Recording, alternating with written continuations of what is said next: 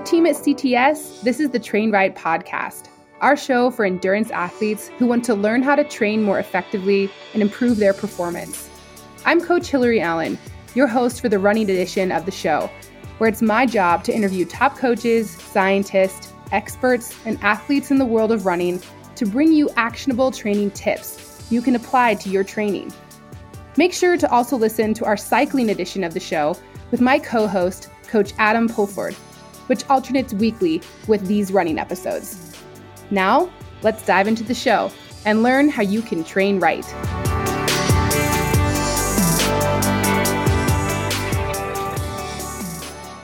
This episode of the Train Right podcast is brought to you by the C T S Train Right membership. The Train Right membership helps you get the most out of your limited training time so that you can improve your performance and achieve your athletic goals. With the membership, you get access to science-based training plans, an eight hundred plus workout library, and an app to track your progress, along with advice from professional coaches via an online private form. Go to trainright.com backslash membership to learn where to start and use code TRAINRIGHT for a free fourteen day trial. Again, that's code TRAINRIGHT in all capital letters for a free fourteen day trial. Hi, and welcome to the Train Right podcast. Today's guest, we have Doctor Teddy Bross. Doctor Teddy Ross is a third-year family medicine resident with training focused on sports, wilderness, and integrative medicine. He, he is a licensed physician in Colorado and holds certifications for Advanced Wilderness Life Support, CrossFit, and American Institute for Avalanche Research and Education. Teddy competes in endurance events from the marathon to the hundred mile distance. He has ten one hundred mile finishes, including races such as Leadville one hundred and Western States one hundred, as well as running one hundred seven point seven miles on the treadmill in twenty-four hours. Ouch. Teddy currently resides in Boulder, Colorado, where he cooks vegetarian food, practices medicine, and enjoys the camaraderie of the local trail running community. Hi, Teddy. Thanks for being here today. Thanks for having me on, Hillary. Huge honor, and uh, really excited to be here. Yeah. So, um, yeah, thanks for enduring the, uh, you know, listening to your bio as we do this. Um, so many things I want to talk to you about, but we've, uh, we've, uh, you know, I, we have a fellow love of science. I can talk to you all things science. I talk your ear off. Um, but we wanted to, we kind of discussed a lot of topics we want to talk about, but today we want to focus on sleep. Um, so I always think it's really interesting, especially in ultras, um, kind of this management of sleep. Like there's a ton of races that not only they start at like six p.m., like I want to do U T M B one day mm-hmm. and it starts at six p.m. and it's like, okay, well, how do I approach that from a training perspective? Um, like in my, you know, in from a racing, from a like race day perspective, but also like in my day-to-day, you know, training life. Mm-hmm. Um, and so You've had, we'll get into this a little bit later. You've had some incredible um, experiences with like sleep deprivation and like during your own, own uh, ultra endurance events. Um, but yeah, like, so basically sleep, can you like, why is it so important? Mm-hmm. Why do we care about it? Mm-hmm. Um, obviously specifically in, you know, in day-to-day life, but also in running. Yeah. Um, excellent questions. Uh, and, and I think just starting off, um, deciding kind of why sleep is important is, is a huge deal and something that um, we're kind of seeing to, um, finally turn the corner, uh, especially among athletes, um, particularly like professional and elite athletes, um, placing more of an emphasis on sleep. Um, I think that the rest of the population is probably still catching up to that. Um, you know, around like two thirds of adult um, Americans uh, don't get the standard, you know, eight hours of sleep a day. Um, yeah. And what we know is that athletes need even more sleep than that. So, um, Oh, we do. Re- yeah. Recommended, um, for like elite and professional athletes is around nine hours of sleep. Mm-hmm. Um, that's recommended by like the N C A A, Olympic, um, the Olympic Federation. And, um, you know, for, for the most part of like, why do we sleep? I think that people, um, tend to, um, uh, in research, we always want to find like one specific, um, cause or one specific reason why we do something. And I think that um, when we spend something we spend about a third of our life actually doing, um, it's not going to have just one, uh, only one reason um, why we sleep. And uh, yeah. coming from that perspective, uh, there, there's so many reasons why you should sleep. Um, you know, and we can break it down into kind of uh, acute reasons um, being like if you get one night of bad sleep versus a one night of good sleep, um, uh, and chronic reasons. So over the long term, um, you know, when you're chronically sleep deprived, we're seeing higher rates of cancer, higher rates of Alzheimer's disease, and higher rates of heart attacks. Those are the, you know, three of the top ten major causes of, of death, um, you know, in the, in the world. Um, we also know that uh, just on an acute level, um, if you get a single night of sleep deprivation, um, your body doesn't regulate sugar as well. Um, huh. Your perceived exertion is much higher. Um, your ability to tolerate pain is actually much lower. Um, huh. And um, so these are all like small little reasons why uh, sleep is important. Um, but uh, really just, um, you know, kind of on a, the broad scheme, um, when we get good sleep, um, we are optimizing our bodies um, from a mental performance standpoint as well as from a physical performance standpoint. Man, see, this is like, I mean, I I knew this just because of, you know, how much how much I exercise and how much um, I think sleep uh, plays a role just in my personal life. Like, I feel like I'm a, my own, I'm always thinking about it from a scientific perspective. Like, mm-hmm. I'm my own science experiment. And so, like, I know if I don't get a very restful night of sleep and I have a workout the next day, like, honestly, sometimes I'm just like, well, you know, I'm going to push this back because I know I'm not really going to get that much out of it. Or, you know, if I, if, and if I go out on a run, I can feel, you say, um, like, that's really interesting about the, your ability to regulate pain, because I mean, let's be real, like in an interval, like its ability to withstand pain and like that uncomfortable feeling and push through it. So if you're unable to regulate that, you just kind of feel like crap. And then as far as um, I feel like I have a higher, sometimes a higher heart rate, right? Like I just feel like I'm not, I'm not quite as recovered. Mm-hmm. And so, I mean, I'm a coach. And so I say that to my athletes all the time. It's like, if you don't get a good enough sleep, um, you know, push, push the things back. Like I would prioritize getting good sleep rather than, you know, that run at, you know, five a.m. before you have a flight that day or something like this. Like, and I mean, as far as with, with athletes, like, um, why, why do we need more? Like yeah. you said, nine plus hours, nine plus. Yeah. They, I think it's like nine hours and fifteen minutes is the current recommendation. Um, oh my gosh. See, and I get like eight, which I mean, I mean, I like, that's really good. That's more than most, but I, I mean, I definitely prioritize that. Like for instance, like this morning we went for a run today before we were doing our podcast and yeah. like, I'm, uh, I like, you know, I like to get up early and like do some things and kind of like wake up before I go running. But I mean, if I'm going to do that, you know, we were running today at six thirty, then I'm up at five or five thirty. So that means that I go to bed at like nine. Yeah. I mean, I always joke that I'm a grandma, but hey, it's like, it's what I do. I think that that's, that's really great though. And, and you're prioritizing it, you know? Yeah. Um, and I think that from the athlete standpoint, that's something that, um, like I said, we are seeing a little bit more of. We're seeing mm-hmm. athletes prioritize, uh, prioritize sleep a little bit more. Mm. Um, but, um, you know, why, you know, why should athletes do that? Why should athletes kind of prioritize sleep a little bit more? Um, I, I think that we're getting more information on that. Mm-hmm. Um, you know, there's a study done that looked at the correlation between um, athletes who sustained um, bouts of depression um, and um, uh, how much sleep they were getting. And the optimal was at least seven and a half. Um, we're recommending you get nine. Um, and what we know is that hmm. um, there was a study done where athletes um, increased their sleep um by thirty minute intervals up to the maximum of about ten hours um, per night. And performance continued to improve across that entire spectrum. Mm-hmm. So if you can improve your, or increase the duration of sleep by even as little as thirty minutes, you're probably giving yourself a little bit of a performance advantage. Um, hmm. You know, w- with sports, uh, we're seeing, um, you know, races won within a matter of, you know, seconds or, yeah. or depending on the distance, less than a second um, and tenths of seconds. And so, Um, those small little performance advantages can be um, what make or break a race for you. Yeah. Um, you know, uh, like just on the the acute, um, you know, kind of looking at it again, like uh, acute versus um, more long-term or chronic. Um, you know, when we look at it, the acute um, short uh, one night of sleep deprivation, when you get one night, no. um, it um, it does have effects on you. Um, and uh, but your body is able to compensate a little bit for that.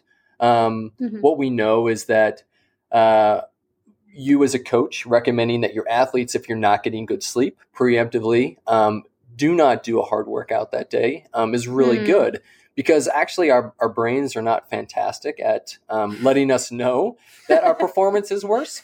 Um, and so if we're not using objective measures, things like looking at our heart rate mm. um, or looking at our, our, our split times, mm-hmm. um, if we're not doing that on a consistent basis during that workout, we won't even realize that we're running slower or that our heart rate's higher.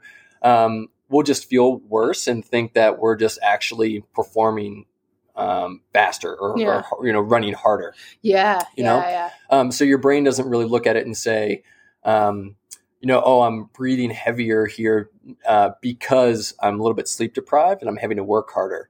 Um, your brain actually twists that a little bit and says, well, you're actually running faster um, mm. than you think that you are. Um, and so you, you, you, you, it's a little bit of a twist and you, your yeah. brain does this kind of weird game with you. Yeah. Um, now in the long term, if you're chronically sleep deprived, um, you know, from an athlete's perspective, um, you know, uh, overnight is when we produce something that's called growth hormone. Mm. Um, growth hormone's produced within the first like ninety minutes to about two hours um, of sleep onset. Hmm. Um, and that release is really, um, it's really due to the onset of melatonin. Yeah. Um, so it's really timed based off of your normal circadian rhythm. So if there's a night when you stay up late, um, you know, you're out with friends or something like that, usually you're imbibing beverages that are also not going to be great for your performance the next day. Um, those uh, short sleep um, sleep deprivation periods, um, they tend to also come with um, that you you prevent that release of growth hormone. You miss out on a lot of that period when growth hormone is released. And if that becomes something that's chronic, growth hormone is something that um, it works on fat metabolism. It works on building muscle, um, protein utilization and optimization. Um, and so uh, that's something that's really important for athletes. And so you want to get as much of that as you possibly can. That's really why having a, um, a consistent um, bedtime is really important for athletes. Mm-hmm. Um, and we normally uh, say having a consistent wake time is important as well. That's also mainly because your body kind of times your circadian rhythm mm-hmm. based off of your wake time every day. And if you can make that routine, that's when you get the best quality sleep. Yeah. That's when your body's hormones are going to be Um, kind of most optimal um, and, and consistent. Yeah. Um, from a, and also from a, a mental perspective, um, when we see people chronically sleep deprived, uh, your cognitive functioning just isn't um, kind of optimized. Um, yeah. And so what we were talking about before with um, you know having a higher perceived for, um, effort, yeah. having a, um, a lower threshold for pain. Over the long term, you're just not going to be accumulating the same kind of gains in your in your training and your workouts that you probably could be.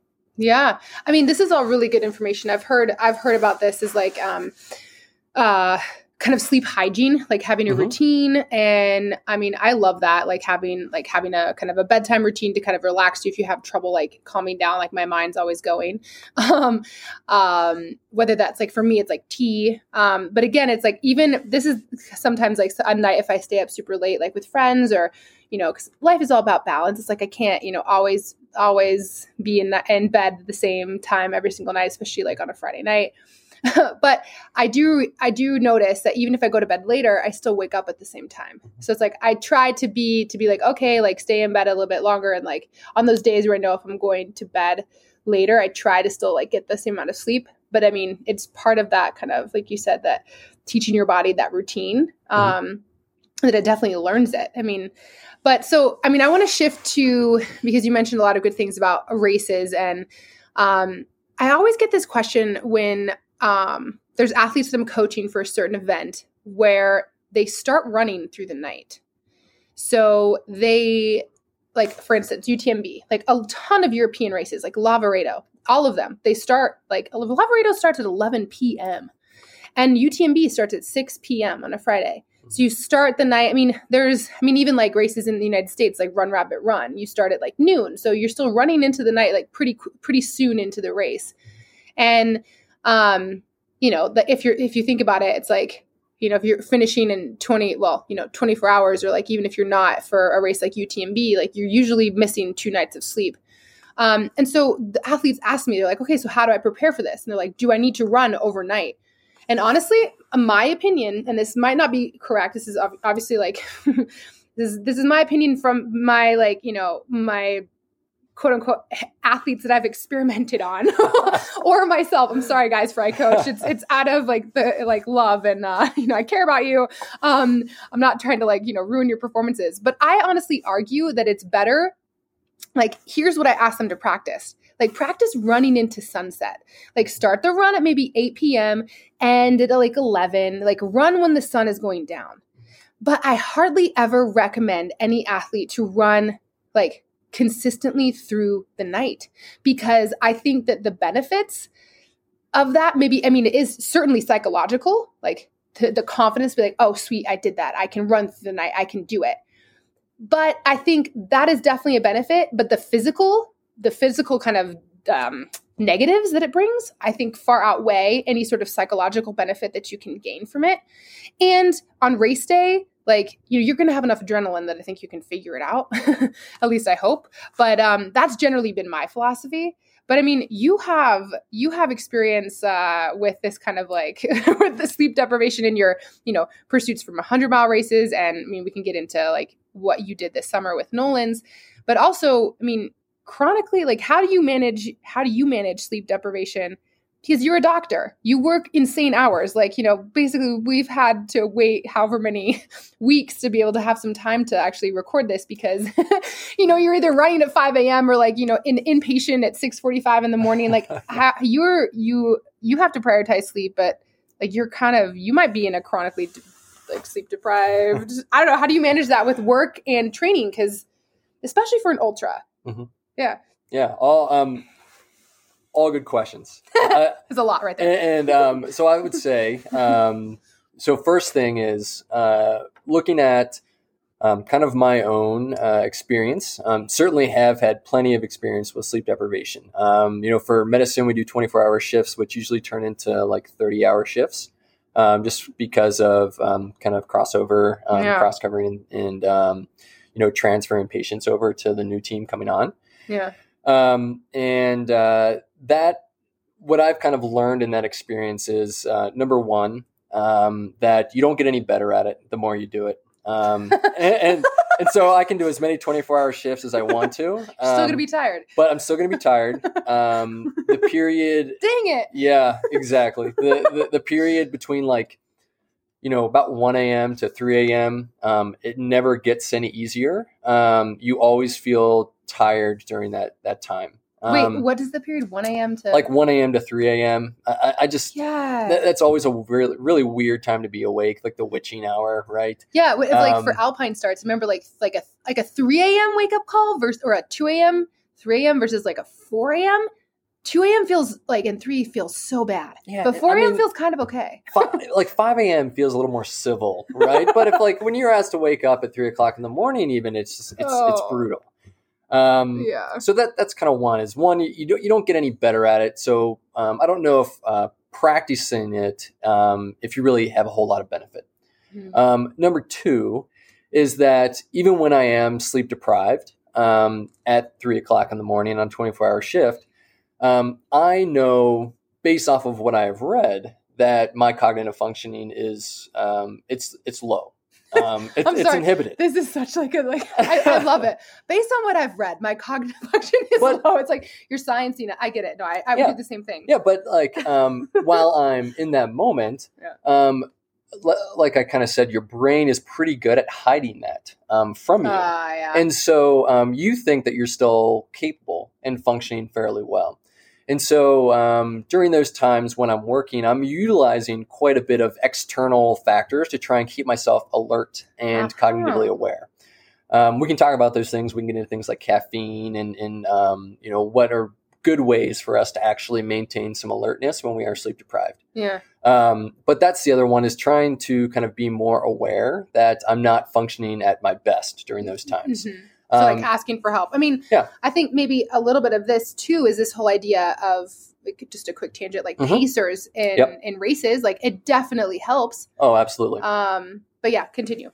Um, we'll we'll get into that more when um, we kind of talk about Nolan's, I think. Yeah. Um, but um, okay, so number one is that practicing it doesn't help you a whole lot. Number two is that um, really, uh, even when you are in that moment. you're not realizing how much it's changing your cognitive functioning. Um, and it is yeah. impacted significantly. They, um, you know, we've done studies and we've um, even compared the cognitive um, functioning um, decrease to somebody who, say, um, drank alcohol.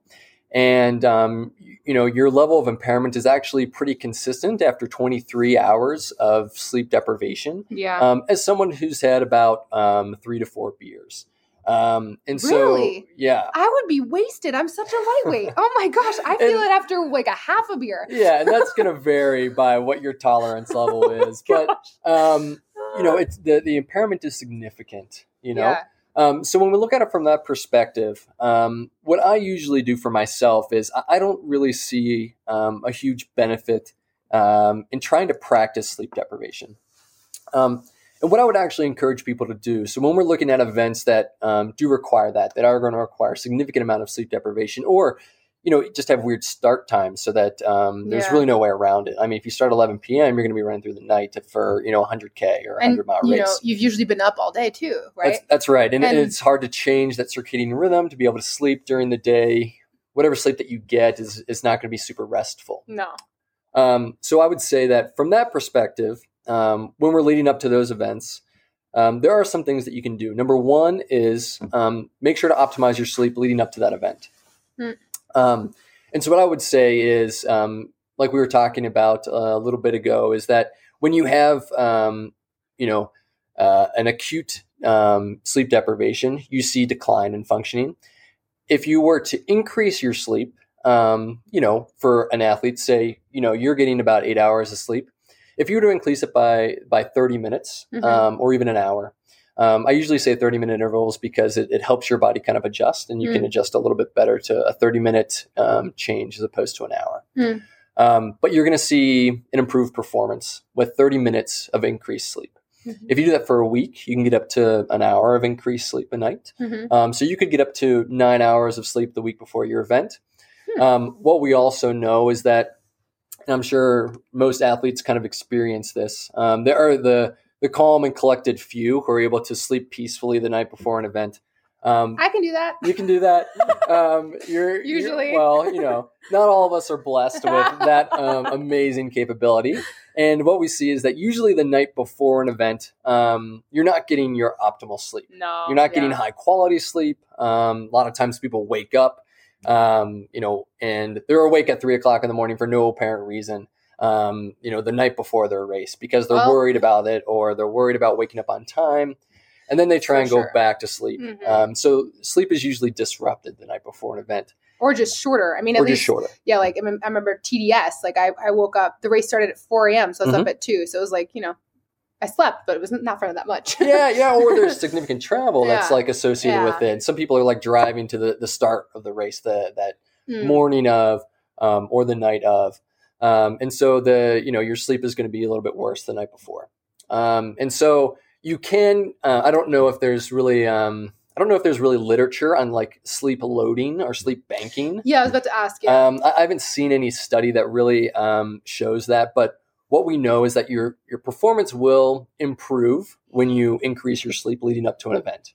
Yeah. Um, and so you might as well try and optimize your sleep um, and increase your sleep a little bit uh, before you have a big effort and coming so up. With this, I mean, obviously the idea of sleep banking, um, but uh, I would say your bodies can adapt pretty fast. Mm-hmm. So, I mean, the timeline for, for to have some some sort of like the benefits of, you know, like, not banking sleep, but having better quality sleep or more sleep leading up to a big event. Would you say like a week, two weeks? Like, yeah, I would, I would say, it depends, um, but, um, there's really no, um, I mean, if Hillary, if I can encourage you to get nine hours of sleep and you could say, you know, should I do that a week before or two weeks before, or should I just do it all the time? I would say you, you should just do it all the time. I can, I can try, but, but like... But most people are able to prioritize um, their performance a little bit more leading up to a big race. Yeah, so, for sure. Um, I would say if you're looking at um, a window, you know, same thing for, we usually encourage people to do altitude accl- um, acclimatization, mm. usually about two weeks before yeah. an event. Um, so I would encourage people, hey, if if you're, you know, if you're going to place a higher priority on it, Um, and that's restricted by your normal everyday. So you can't just do it all the time. Mm-hmm. Try and try and do it for two weeks before. Yeah. Okay, I like that. And I'll maybe I'll work on the thirty minutes at a time. Yeah, yeah, and, and um, you know, the other side of this too is um, the reason why I would say it probably has some benefit in a short term um, is that there are some studies which, um, when we look at something that's called like social jet lag. So when you we were talking about like, oh, uh, on the weekend I stay up a little bit later, but then you might sleep longer. Mm-hmm. Um, you know, you say that you wake up at the same time every day, which science would agree with you. That's mm-hmm. the best thing that you should do. And you should probably take a little bit of a nap at some point nah. early morning um, throughout that day. Huh. Um, but the rest of society um, is not as responsible. And a lot of people, um, though, you know, they're getting six hours, seven hours of sleep throughout the week. And then on the weekends, they're sleeping until like, you know, twelve o'clock, one o'clock yeah. um, to try and catch up, in quotes, um, on sleep. But um, what we have seen is that there is a little bit of benefit to that. Um, okay. But you're better off having consistent times in your sleep. So even though you are getting a little bit of benefit from that increased sleep on the weekend, um, you would get more benefit from having a consistent sleep structure. And um, in, in the long term, that's going to be more beneficial for you. So does that mean, like, even if you stay up later, it's still waking up at the same time, but then like complementing that with maybe a nap instead of like, yeah. s- like sleeping till noon, which I could never do. like, that's exactly what I would recommend. Yeah. Okay. And, and I would, um, you know, if we're going to talk about napping, Um, you know, that's another one of these. Um, so in events, um, especially ones that last uh, several days or, or you know, more than um, like twenty-four hours, we see significant changes in your cognitive performance um, when we start getting into like the thirty-six hour um, period of sleep deprivation. Um, and so there are people who may at that point want to sleep during an event. Mm-hmm. Um, and those, you know, I, nobody's getting six hours of sleep during an event. Um, no. But you might get, um, you know, what, what I have seen is that um, a ten minute nap is usually optimal. Um, mm-hmm. That's going to get you a slight amount of light sleep that will affect your alertness and your cognitive function and improve that. Mm-hmm. Um, and if you sleep longer, say a twenty minute duration or even a thirty minute duration, the downside of that is that your body starts to get into a deep sleep. Mm-hmm. Um, and we can get into sleep architecture um, if you want to, but um, deep sleep is it's more restful sleep, but it mm-hmm. also is tougher to wake up from. Yeah. Um, and so we get something that's called sleep inertia is usually the term that's associated with that. And so um, the benefits start to get a little bit outweighed by the the downsides when you get into that thirty minute range. Um, so usually optimal for people um, is somewhere between a ten to twenty minute nap. Um, okay. That's going to give you a little bit of the cognitive bump that you might need. Um, now, what we know is that you need deep sleep in order to get um, that uh, muscular or connective tissue um, uh, kind of recovery, um, mm. as well as some of the, the deeper um, brain functions, things like memory. You need um, some deep sleep in order to um, see transfer of long memories or uh, like a me- short-term memory into long-term mm, memory. Mm-hmm. Um, you need R E M sleep in order to get some emotional processing. And um, so when we look at um, sleep architecture, if you want to get any of that, especially if you want R E M sleep, um, then you're looking at more of like a ninety minute cycle. Hmm. Um, and I would encourage anyone who is um, looking at doing an event where that's going to be multi- multiple days, um, you probably want to know how long a sleep cycle is for you. Hmm. Um, and a full sleep cycle is lasting from light sleep, um, going down into deep sleep, and then um, getting some R E M sleep. Mm-hmm. Um, and R E M sleep is actually a, a lighter form of sleep. Um, It's actually when um, your brain is most active. Um, deep sleep is when your brain is least active. And that's probably why we see most of the benefits of um, recovery for the body during sleep, deep sleep. Um, and while uh, R E M sleep, we see most of the recovery for um, like emotional processing or um, dreaming occurs most often mm. during R E M sleep. Um, and th- there's fascinating um, studies that have been done on R E M sleep associated with um, emotional processing of like trauma or hmm. um you know, uh, cognitive dissonance, um, when something happens that uh, you, it's very tough for you to wrap your head around even. Yeah. Um, and so that emotional processing um, can certainly take um, its toll, especially if people are cutting their short their, their sleep short. Yeah. Um, and so if you're not getting that full ninety minute sleep cycle, um, or even the, just over the long term, if you're cutting your sleep short, so getting six hours instead of nine hours, um, our bodies tend to get more R E M sleep later in, in the, mm, the night of sleep mm-hmm. um, than um, earlier when our bodies tend to focus more on deep sleep. So body recovery early in the night and um, emotional recovery ah. um, kind of later in the night. So, oh, I see, Teddy. So it's like basically if I want to have more success in my relationships, I should sleep longer. Just kidding.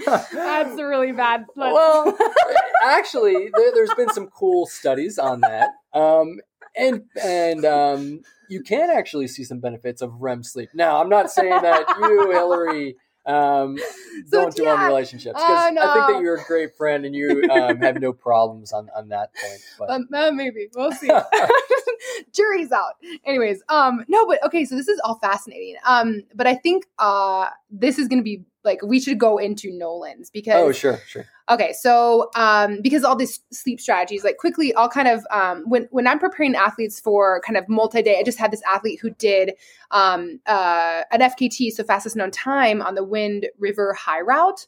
Oh, now cool. He didn't it was like like three-ish days. Um, so he had, he did little naps, but not, not really like any significant amount of sleep because he was able to, I think it was short, quote unquote, short enough.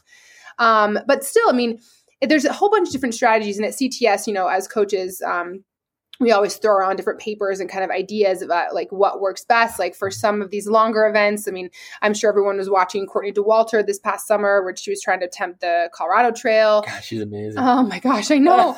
And you know, she she really like she's really well practiced, I would say, mm-hmm. even though you can't supposedly get good at you know being tired. Maybe I think she's pretty good at it, but but you know, she she didn't really sleep er, m- much early on, um, and then she kind of took the approach of taking a little bit maybe. Longer, maybe thirty minute intervals. Um, but again, uh, I think for, for most people that I, that I coach for these longer multi-day events, I would recommend kind of the short little stints, like the, the like ten to twenty minute range. Um, but again, it's knowing your body and kind of what works a little bit best for you. If you can kind of wake up from that, like, groggy deep sleep and you're okay with it. Um, you know, if, if that makes you also feel like psychologically better, then, you know, for sure I tell my athletes to go for it. Um, but so I would say that you're a little bit well-practiced at like sleep deprivation just because of the nature of your job and all the things you have to balance. But um, so you had a cool project. I mean, for anyone who doesn't know um, what Nolan's is, I mean, we're here in Colorado. I mean, it's, it's been a route that I've known of since I started ultra running, but Teddy, I'll let you take it away. What yeah, What is yeah. Nolan's and yeah. So um, so so Nolan's route, uh, Nolan's fourteen. Um, it's uh, essentially um, fourteen fourteeners in the Sawatch mountain range. So there's there's actually fifteen peaks in the Sawatch, um, and the route doesn't incorporate um, Mount Hol- Mount of the Holy Cross. Mm. Um, it's about thirty miles north of. Um, of Mount Massive, which is the uh, northernmost on the route. Yeah. And so there are people who do Holy Nolans and they add on um, a little bit extra Holy on Nolans. Top of the whole thing. Because um, if that wasn't badass enough. Then, yeah, yeah, yeah. And let's let's be real. So thirty miles extra on a one hundred mile mountain route yep. off trail. Yeah, so it's it's about, um, you know, depending on the route that you take, uh, somewhere between about ninety-two is the lowest mileage that I've seen Um, to about one hundred six miles mm-hmm. um, of uh, as far as the distance goes.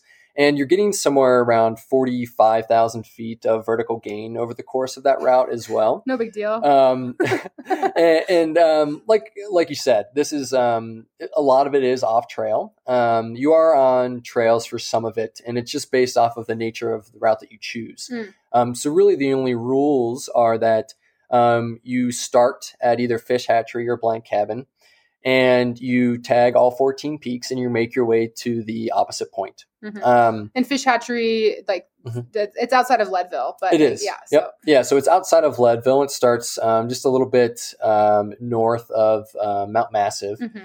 um, and um, so there's two different routes. You could go southbound, starting mm-hmm. at Fish Hatchery. Um, making your way up Mount Massive and going all the way down south to Blank Cabin. Mm-hmm. Um, or you could go northbound starting at Blank Cabin, which is down outside of Salida. Mm. Um, and um, you head up towards Shivano for your first peak, and then you make your way out to Fish Hatchery from there. Mm-hmm. Um, and so the routes can differ among people. So there's slight variations. Um, enough people have done it really at this point yeah. that Um, there's a fairly well-defined route, although... Yeah, um, especially after this summer. I mean, I feel like, you yeah, know... Yeah, there's a lot of people on it this yeah, summer. Yeah. There's a lot of people. And so, um, you know, it, it is fairly well defined as far as kind of where to go. There's enough data out there now with G P S devices that um, you can kind of piece it together. Um, depending on your capabilities on the route, you can have satellite and see where you're at. Mm, um, you yeah. can, you know, people will put the route on their watch even, yeah. um, and that can help with navigation. Um, but in order to do it well, I think, um, you have to spend quite a bit of time out there. Um, and so that's getting to know the area, um, the places that are off trail, getting to know the good connections between trails when there are, um, some, and getting to know when, you know, what's going to be beneficial. Um, there are times when, even if there is a trail there, um, it takes you, um, you know, in different directions, and it may be a little bit more of a circuitous route. Yeah. Where there may be a better way to go directly up the, the mountain. um, and so that depends on what the terrain is like. Um, it depends on, um, yeah, if you're, if you're going downhill, there might be a really great ski field that you can just boot ski down. Mm-hmm. Um, instead of taking a trail that, uh, you know, will zigzag and switch back. Um, Because we're here in America instead of like France, where you're at training. To say, uh, I was about to say, yeah, France, we don't like switchbacks. Just go straight up the thing, yeah, and but, straight down. um, so I, I think that you can get better at it the more time you spend on it. But so this is, I mean, I love this route. It's super cool. I mean, I mean, like you said, there's maybe more of a designated like trail after all the people that were, mm-hmm. you know, out there this summer. Shout out to Meghan Hicks and Sabrina Stanley for doing the epic battle of, you know, the F K Ts um, on that route. But uh, going back to this idea of sleep and, mm-hmm. you know, the, the more sleep deprived you are, um, the, you know, less cognitive function you have. Mm-hmm. So this is a route that you have certain, I like you have to scout it. You have to know kind of these areas. And so this requires like, obviously long-term memory. So in a training cycle, when you're training, uh, you, you have that good sleep, you have the opportunity to kind of put it into long-term memory. Mm-hmm. But then when you're out on the course and you're doing this, this route and you encounter, so Nolan's, to complete it successfully, it's a sixty hour Um, timestamp, like, mm-hmm. so you have to finish it within sixty hours to have it like, you know, stamped officially in Nolan's. Like, that's right. Um, and so, I mean, that's nearly three days, um, uh, you know, of, of sleep deprivation. And not only, I mean, we didn't talk about this, we don't have to, but I think there is a factor cons- to consider that you are at altitude. Mm-hmm. So sometimes, I mean, I think the effects of, um, um, Uh, physical stress can present themselves a bit sooner, or in maybe more extreme cases when you're at altitude. Um, because, you know, in, in the valleys, you're still at like ten thousand, nine thousand feet. Mm-hmm. Um, I mean, Leadville is at ten thousand feet mm-hmm. outside of Fish Hatchery. So, um, I mean, I want to bring it back to kind of this, and you can tell us something that happened during Nolan's for you. Um, but this whole idea of what does it mean? Like, what was your strategy going into Nolan's from a sleep point of view? Um, I mean, I was quite impressed to hear some of your strategies of, of, of this, but, and um, did you notice anything when um, like cognitively for like route um, recognition and like maneuvering when you were out there? Yeah, I, I love, um, I love all those questions, and we'll, we'll do a little bit of a dive here. So, um, so, so uh, the reason why this is so applicable to our topic of sleep today is exactly what you said. So it, Um, typically takes people, I think the fastest known time um, on the whole route going either direction um, was was set this summer um, and was a mind mind boggling. I, I don't know how um, uh, Campanelli did that, but um, you know, even even his um, record, I think it was forty-nine hours. Oh my gosh, um, was uh, just incredible. And we're seeing most people finish around like um, in the fifties. So um, somewhere, you know, fifty-one to like fifty-six hours. Um, when, when people finish, they're typically around there. Two and a half days, yeah. you know, like yeah. still really stout. Um, and so, uh, you're, you know, you're going to be running for two days without sleep. Um, mm. And so deciding what your, um, how much sleep you're going to get, are you going to sleep? Um, those were big kind of questions going into it for me. Um, and I knew that, um, you know, I was going to try to get some sleep on the route, um, mainly because uh, you just start to deteriorate in your cognitive functioning um, so much so after two nights without sleep at all, um, that if I wanted to have any kind of success on the route, figured I was going to have to get some. Um, yeah, I um, I do wear um, a smartwatch at nighttime when I sleep, um, mainly to try and figure out what my sleep cycle is. Yeah. Um, That was a question I was going to ask earlier. Yeah. Yep. So um, most of um, smartwatches are uh, uh, have the capability to do what's called um, actinography, um, or kind of measuring your sleep architecture while you sleep. Hmm. Um, and so they're not fantastic um, hmm. at describing whether or not, um, like what stage of sleep you are in, um, other than really telling you when you're in deep sleep, when you're in light sleep.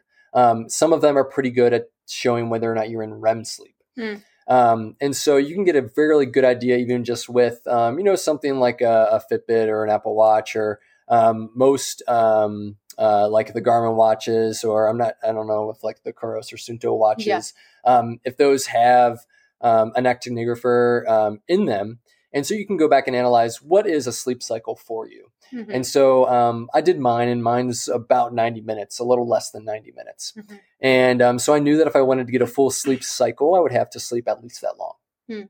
Um, I also know that um, looking at my sleep architecture when um, after I do like a twenty-four hour um, shift, that I fall into deep sleep much faster um, than typically. So normally it takes like twenty to thirty minutes for you to actually get into a deep sleep stage.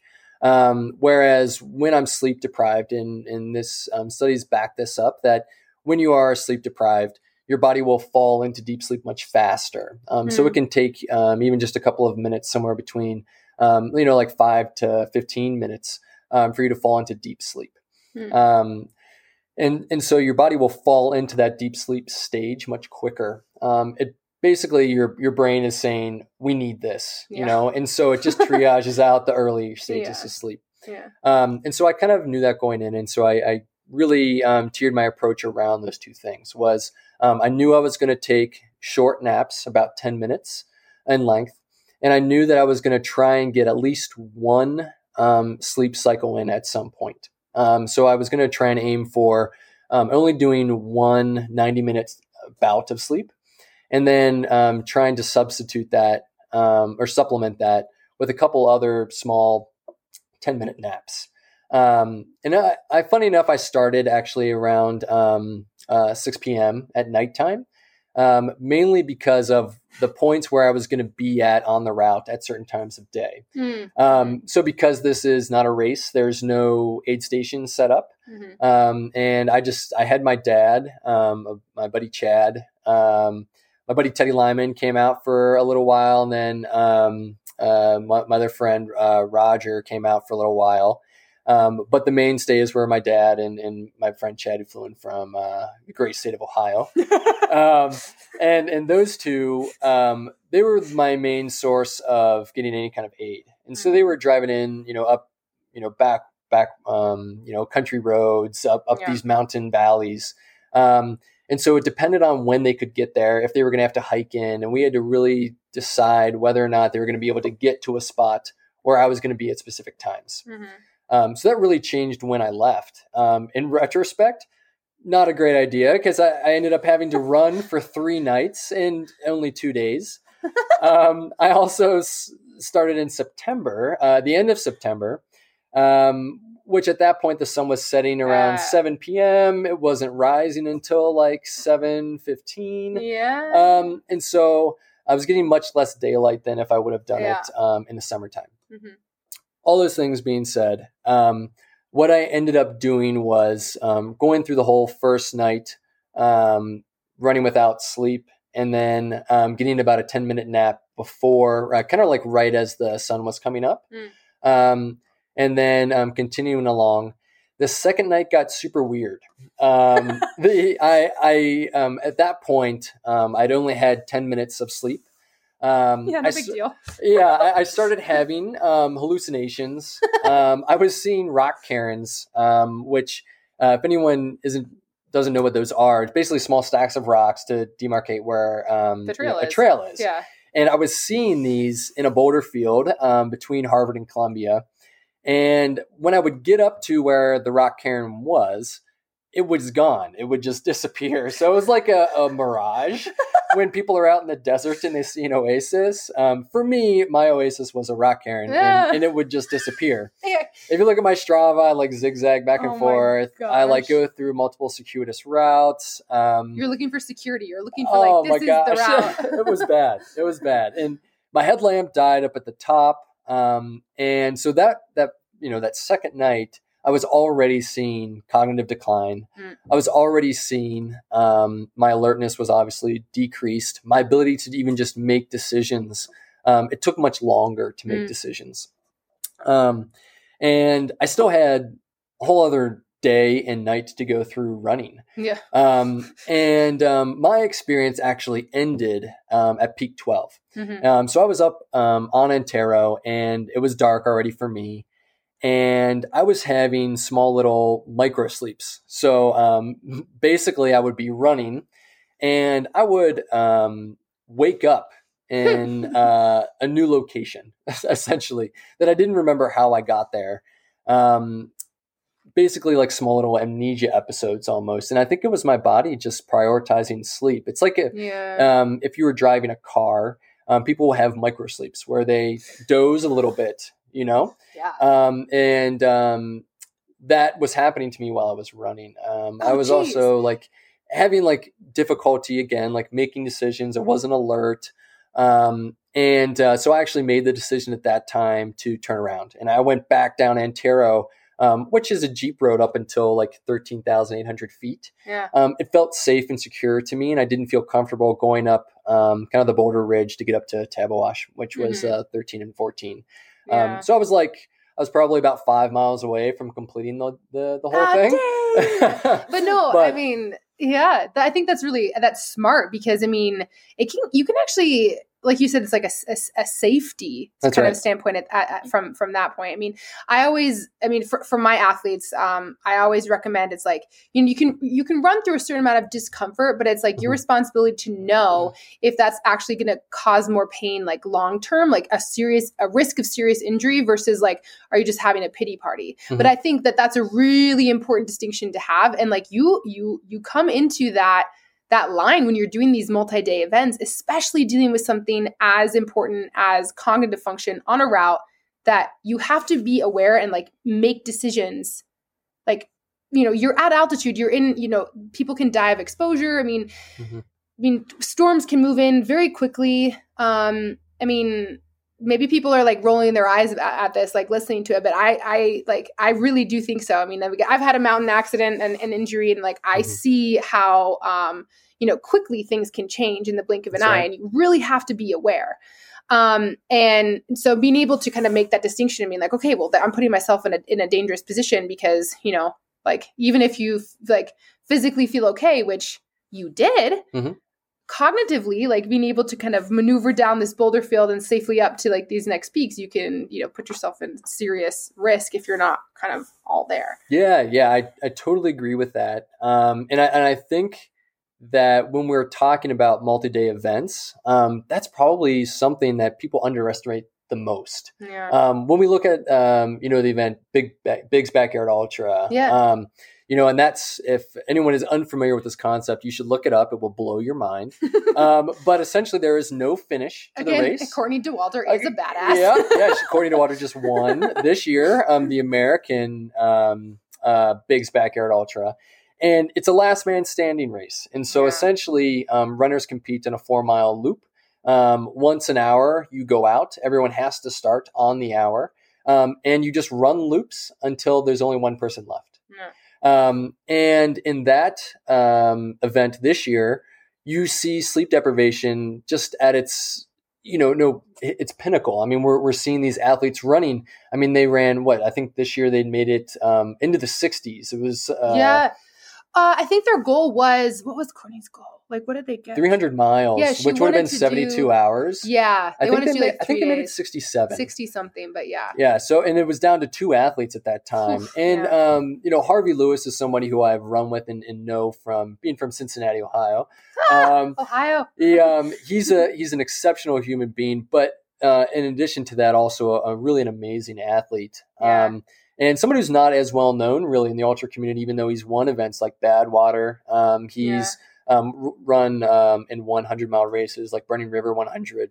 Yeah. Um, but, um, he pulled out of that race because of sleep deprivation. He just, yeah. you know, couldn't, um, sustain that. And, um, and what we're seeing is that the mind will give up before the body does. Hmm. Um, you can train your body as much as you want to, but if mentally, if you're incapable, that's going to be what stops your progress. Yeah.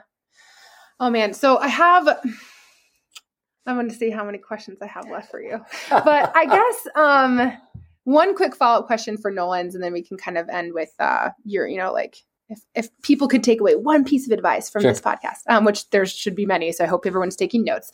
Um, but, uh, the one thing for Nolan, so you're going to attempt it again mm-hmm. this next year. Would you, so regardless of, you know, the time of year that you're changing it, all of these things, um, Uh, would you change anything from a sleep management um, point of view, or how you att- how you would that strategy? Like, yes, I, I would, um, and you know, I um, I I also supplemented with small like ten minute naps while I was just running at certain points because I just felt so exhausted. Hmm. I would just sit down um, and put my head on my pack and set an alarm for ten minutes.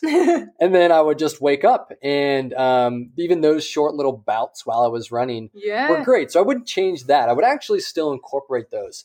Um, what I would probably change is um, I would try to have a little bit more scheduled um, sleep periods. Mm. And I would try to try to have them at different times. So this time I ended up sleeping quite frequently, um, like as the sun was coming up. Um, and that's usually when cortisol is spiking in your body. Um, so you oh. actually get a very big cortisol boost, um, that makes you more alert. It makes you feel a little bit more empowered and energized. Um, and that cortisol starts to rise for most people around like four a.m. and then peaks around like nine a.m. And so I would try to correlate, um, my sleep periods more so with when cortisol was at its lowest point, um, which is somewhere between like uh, eleven p.m. and four a.m.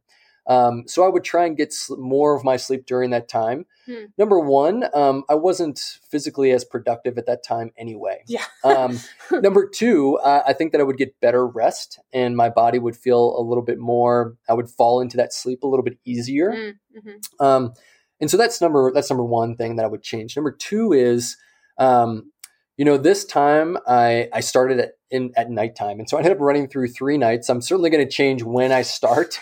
This time I'm going to start in the morning um, yeah. and we'll just deal with where I'm at along the course as it comes. Yeah. Um, but I think that will make a significant difference just for when I get that a little bit longer period of sleep. Yeah. Um, because I want to do it on that second night. Yeah. Um, and this time I was really, I wasn't sure when to do it because I knew I had three nights to go through. Mm-hmm. Um, and I wanted to make sure that it was, I didn't get it too early mm-hmm. so that I didn't have to take multiple. Yeah. Um, because we're, you're always weighing, you know, how much time are you taking away from actually moving versus how beneficial is this going to be? Yeah. Um, now I do think at some point you just become Um, so cognitively dysfunctional that your progress is significantly inhibited by sleeping, and you're better off sleeping for an hour um, or getting ninety minutes of sleep with a full sleep cycle than trying to push through and actually just continue on with those ten minute naps. Yeah.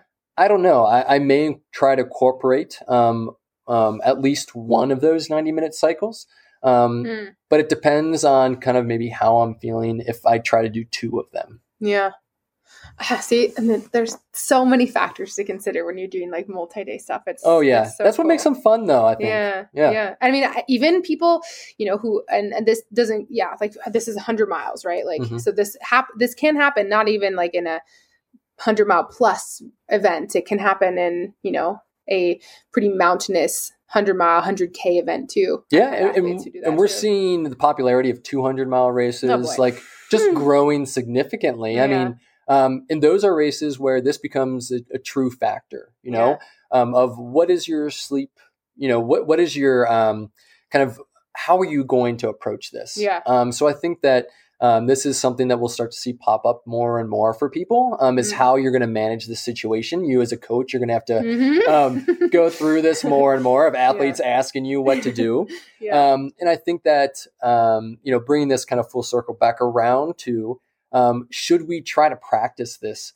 Um, and I would mm. say, uh, I don't think that it's super worthwhile. Um, if you are going to do it, trying to maybe um, run earlier in the morning when it's dark out to just get experience when uh, it's dark. Yeah. Um, that might be helpful. Um, but I wouldn't ever recommend people do it consistently because what you're going to end up doing, yeah. it's what we talked about earlier, is just inhibiting your performance, inhibiting your workouts. um, yeah. and so making it so that you're just not getting the adaptations that you normally do. Um, we're seeing a lot of athletes get something that's called chronic fatigue syndrome. Yeah. Um, overtraining syndrome is another name for mm-hmm. it, um, where people are simply, they just don't feel motivated. They, they get exhausted. Um, and people are attributing that more so to lack of recovery than we are to, um, the, the stress side of things. Mm-hmm. So people can stress their bodies out quite a bit. Um, and if you recover well enough and you, you dedicate enough time to that, um, people don't tend to burn out, but, mm. um, when you overdo it when, and underdo your recovery, um, that's usually when we see that kind of happen for people. Yeah. Well, so this is like a, this is then the last question that I want to ask you. So it's like the million dollar question. Just kidding. There's been a ton of like good information in this podcast. So thanks for this. Um, but what's your biggest piece of advice that you can give to, to athletes when it comes to sleep? Um, it's kind of an open-ended one. There you go. But yeah, what's just your like takeaway message? Like, what do you think that most athletes can benefit when it comes to sleep? Um, I, I think it's fairly simple. I, I would say, um, I would say sleep as much as you can. um, aim for nine hours. Yeah. Um, if you aren't getting nine hours, um, and, uh, you are, you know, you have an occupation or, um, your, uh, your daily schedule throughout the week doesn't allow the nine yeah. hours. Um, then I would say do everything that you can to try and increase it by about thirty minutes.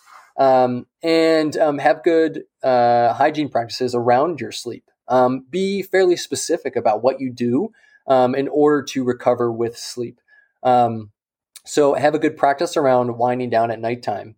Um, a couple of just key points that I probably would encourage people to do as far as just getting better sleep. Um, number one, we, we said, get a consistent wake time, um, and try and stay consistent, um, even over the weekend period. Um, if you're not getting an optimal amount of sleep, you can supplement with a nap, um, but get that nap early uh, in the morning and try not to allow that nap um, to go any longer than, I would say max is probably about an hour to um, mm-hmm. to ninety minutes, um, because then it starts to inhibit your nighttime sleep mm-hmm. period. Mm-hmm. Um, additionally to that, um, you can optimize your circadian rhythm um, by really trying to get some good morning uh, light. So going outside in the morning with the sunrise, um, we're talking to a bunch of athletes right now. So a good way to do that might be to try and exercise in the morning. Um, you know, when we exercise uh, late at nighttime, um, exercise tends to increase our body temperature. And we know that you need to decrease your body temperature by about two to three degrees in order to actually fall asleep. Um, that's why you most people find it easier to fall asleep in a cold room, like a little bit cooler at nighttime, um, than a room that's very warm. Um, so try to exercise earlier in the day, um, give yourself about three to four hours before you are going to go to bed at least, um, to try and prevent that, um, increased body temperature there. Hmm.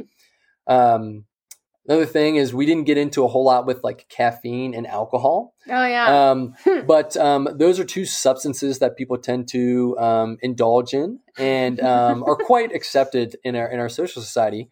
Um, however, they're both not great for sleep. Um, you know, when, um, when people, uh, take a lot of caffeine, they're tending to do that, um, in order to compensate for sleep deprivation. Mm-hmm. Um, and that in, in, in turn, caffeine actually, um, decreases our body's ability to fall into a deep sleep. Um, and so even people who say, oh, I can drink a cup of coffee and go directly to bed, they're still getting less, less deep sleep, um, than, than someone who is, um, not taking in caffeine. Um, believe me, I lived in Europe and it's like super espresso, like common. It's the espresso after dinner, espresso after and dinner. And I lived in Spain before I lived in France, and like they would have dinner at like ten or eleven P M and mm-hmm. like a full strength espresso. And I was like, what the heck? I can't do this. No way. And, um, so that's from the perspective of our deep sleep. Um, and I would say if you're going to drink, um, caffeine, which I do, I, I drink yeah. coffee. We're having a, a delicious coffee right now. Um, But I would say uh, try not to have any caffeine after noon, mm-hmm. um, and know that um, caffeine has about a six-hour half-life for most people. Um, that does ah. vary a little bit, um, but that means that um, you know, twelve hours after you have your coffee, you still have about a quarter of it left in your system. Yeah. Um, so really trying to utilize that kind of number to say, well, you know, if a cup of coffee has about eighty milligrams of caffeine, um, that means that you have twenty milligrams of caffeine left in your system, usually when you're going to go to bed, um, yeah, if you have yeah. one cup of coffee in the morning. Yeah. Um, so, you know, take that with a little bit of a grain of salt. Um, the other one, it was uh, alcohol. And if we're, if we're talking about alcohol, um, really it's the byproducts of alcohol um, that tend to uh, inhibit our sleep. And um, those byproducts are actually some of the biggest suppressants of R E M sleep that we have. Yeah. Um, the other one is actually something that doctors like me prescribe, um, which are S S R Is. Ah. Um, and those medications also tend to inhibit R E M sleep. So selective serotonin reuptake inhibitors. S S R I. Yes, that's right. Yeah. Thank you for that. Yep. Um, and, and so those do inhibit R E M sleep for mm. people. Um, now, alcohol, um, people will say, though, you know, alcohol is a, um, it's processed in your body over the course of about an hour. Um, but those byproducts will linger around for somewhere between like six to nine hours for people. Um, now, that means that really the only good time to drink alcohol is with your morning coffee with a little bit of Kahlua in it, maybe. Um, Sweet. New Nolan strategy? New Nolan strategy. Not that I'm recommending that, but I, what I would say is that if, um, you know, there's really no way to get good sleep with drinking alcohol. Um, and so that being said, uh, I'm not telling you not to drink alcohol, but what I am telling you is that um, be a little bit selective in that, and um, consider that when you do um, drink alcohol, know that you're not going to get optimal sleep that night. And then the next day is not going to be an optimal performance for you regardless. Um, mm. So your sleep will not be um, fantastic. And also um, alcohol has other effects, such as like is a diuretic, will cause you to pee out a little bit more. You'll be a little bit dehydrated. Mm. Um, you get a little bit of a sympathetic rise in the morning. Um, yeah. So your heart rate will be higher um, following oh. a night of drinking alcohol. Um, and so those are all things to kind of consider when you're looking at whether or not you should have um, a hard, stressful workout or race um, the day after indulging in alcohol. Yeah. Um, I guess the final thing that I would say to people is if you are having trouble with sleep, um, there's two different things that I kind of take into um, account for that. Um, one is the people who have trouble falling asleep. Um, usually I, that kind of comes from either a mind racing um, perspective mm. where you just, your brain won't shut off. Um, and the strategies I utilize for that for um, patients who I talk to tend to be, um, number one, uh, consider trying to do a wind down period with all the good sleep hygiene that we've talked about. Um, but uh, number two, um, take a bunch of notes right before you go to bed. When you have that to-do list that's in your head, mm. put it down on paper. And even just that act of um, kind of going through and writing a few things down can help release that um, that anxiety a little bit for people.